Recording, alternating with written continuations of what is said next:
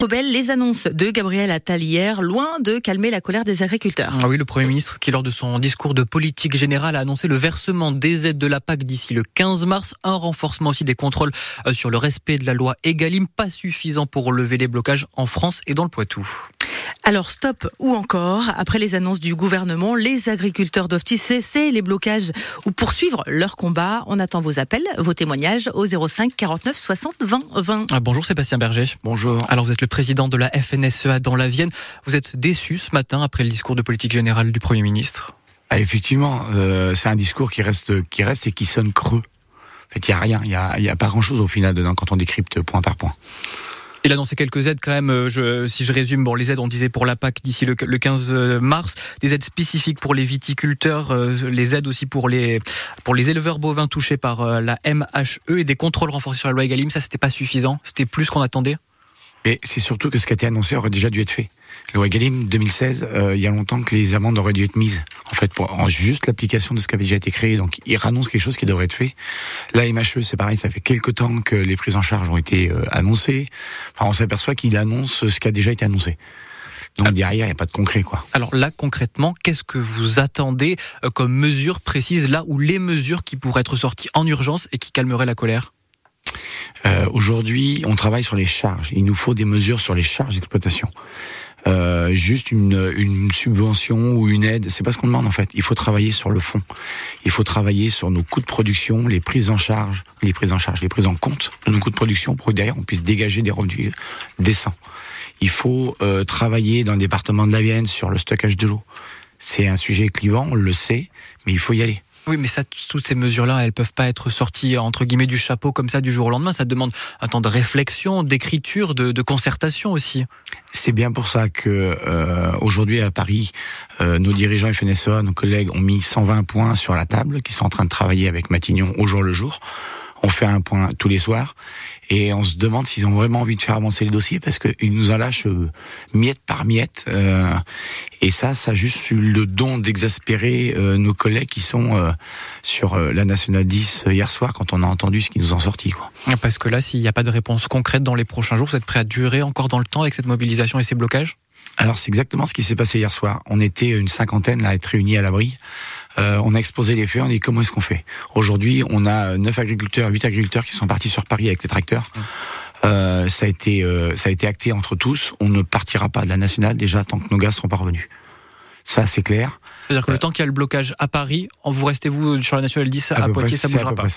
C'est à peu près ça. Il faut juste qu'on se réorganise euh, parce qu'aujourd'hui on a des bulles de sécurité, on a des commerçants dans les allées contre allées autour de nous qui nous comprennent, qui nous soutiennent, mais qui nous disent Povier nous filer un petit coup de main pour que les voitures repassent devant chez nous.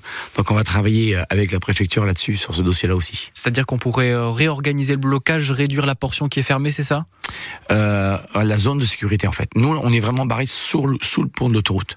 Donc en fait on vient pas impacter le rond-point. Par contre on nous a demandé de bloquer en partie le rond-point pour une question de sécurité. Il faut qu'on recale ça avec la préfecture, qu'on puisse relâcher le rond-point en fait de, du McDo là, euh, du drive et tout ça, pour pouvoir euh, libérer les gens pour aller euh, faire les courses et puis accéder au magasin quoi. Et justement dans nos journaux ce matin, on, entendait une commerçante qui elle sur la nationale 10 sur le centre routier de Perret, qui elle du coup n'a plus de poids lourd qui, qui, qui vient la voir. Je vous propose de l'écouter.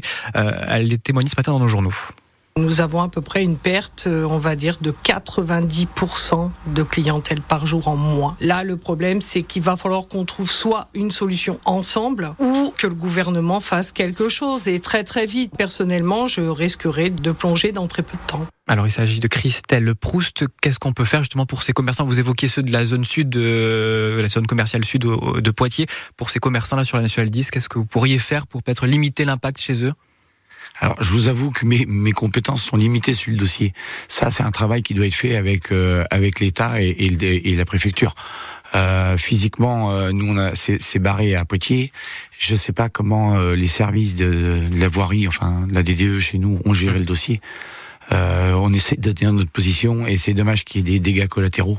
Donc euh, ça fait partie des dossiers à retravailler ensemble. Et, juste Emmanuel Macron doit se rendre, enfin, et en ce moment à Bruxelles. Demain, il a des entretiens avec euh, des responsables au sein de l'Union européenne pour justement parler de, des négociations sur le libre échange, sur l'importation de poulets ukrainiens en France. Est-ce que là, il y a un espoir aussi d'avoir des solutions concrètes? Il va falloir, il y a le Mercosur qui va le mettre en place. Je suis désolé, moi. Le Emmanuel Mercosur- Macron dit qu'il n'était pas intéressé par cet accord de libre-échange. Exactement. Il faut des clauses miroirs. On veut importer, il n'y a pas de souci, on en a besoin, on n'est pas autonome. Par contre, il faut des clauses miroirs. La- le modèle de production chez nous, les conditions de production doivent être les mêmes à l'étranger pour pas qu'on rentre en, en distorsion de concurrence. Mais ça peut être, euh, vous êtes confiant là sur ces entretiens qu'il a demain avec Ursula von der- von der Leyen?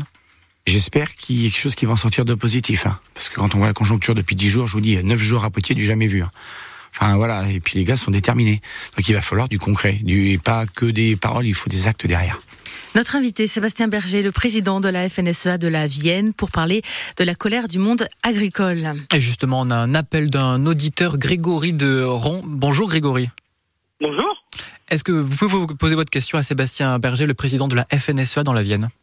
Bonjour. J'espère que ça se passe bien.